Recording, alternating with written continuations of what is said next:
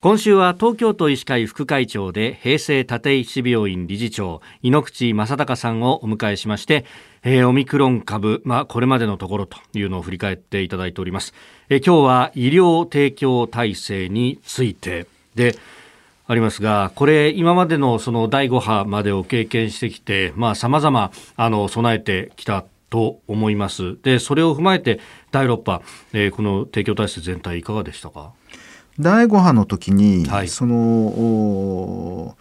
病院とそれから宿泊療養、うん、入院と宿泊療養で見切れないというかあそこでは収容しきれない方たちが非常に増えて、はい、自宅療養もしくは、うん、入院と調整中っていう形の方たちが非常に増えてですね。その自宅で、えー、療養されてる方たちをしっかり見ていくということがすごく大事であると。うんいうことは一つ第5波の時の経験でありました。であのまあそれを踏まえてその自宅療養の方たちの健康観察をしっかりやること、はい、それからあの往診体制などの医療につなげていく方法をしっかり確立していくなど、うん、まああのそこに視点を置いた体制があの第5波から第6波にかけてはあ一生懸命準備をしたところですよね。うん。えまあ、そのあたり、ね、感染症法上差配するのは保健所だという話でもありましたけれども、まあ、そこに地域のお医者さんたちも一緒になってこうコミットしていって、まあ、地域全体で見るんだという体制を、まあ、東京都医師会もずっと整え続けてきたわけですがどうですか？これ機能したというふうに見ていいですか、うん、あの保健所の機能っていうのがこの感染症法上はものすごく大きな多くの多種にわたる仕事を担うようにできてるんですね。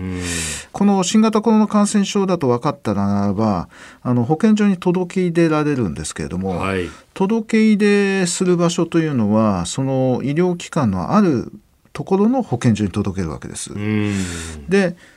でこの次健康観察だとか、はい、それから疫学調査といってあなたはどういうところで移ったんですか？とか、うん、どどういう生活をしてました？濃厚接触者はどういう方です？なんて言ってそういうことを調べる疫学調査っていうのがあるわけですけれども、はい、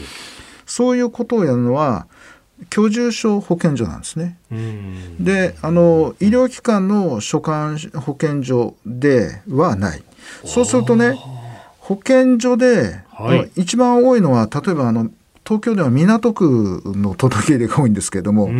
の届け入れがあの港区で届け入れられるんだけど港区の保健所はまず仕分けをするわけですよ。あなるほど。この人はどこに住んでんだ、うんうんうん、千葉県じゃないかっていうそういう話もたくさんあるわけですね。会社と家が違うっていうのは関東でよくある話ですね。そうですね、うん、でそれを仕分けして、はいその所轄の住所地の保健所に知らせてそこで療養が始まるわけですよ。住んでるところで。はい。であの以前はもう届け出たらこれは保健所の仕事だって言って保健所が、はい、その後は私たちがやるんだからいいですって、うんうんうん、医療機関が介入することを個人情報のいろいろ問題もあるししなくていいって言ってたんですね。はい、ところがもう医療機関が僕たちがやるから。もうこの保健所さん他の仕事やってくれと。でなるべく早くコンタクト取ってくれという話をして、えー、っとハーシス入力とかですね。もう保健所があのもっぱらやってたような話を我々がやってそしてあの患者さんをこう一時も目を離さないようにするようにした。でだからあの患者さんがこうフリーになるっていうことはない。そういう時間がないようにしたっていうのが今回はまず大きなところ。まあ、そうすることによって保健所は保健所の本来的な業務に戻れるし、えー、まあ、保健所の業務の中でね、はい、あのこういうところは民間に委ねられるんだっていうこともかなり広がってきたんで、ん。まあ、保健所さんにとっても結構良かったんではないかなと思いますけどね。えー、東京都医師会副会長井ノ口正孝さんでした。先生明日もよろしくお願いします。よろしくお願いします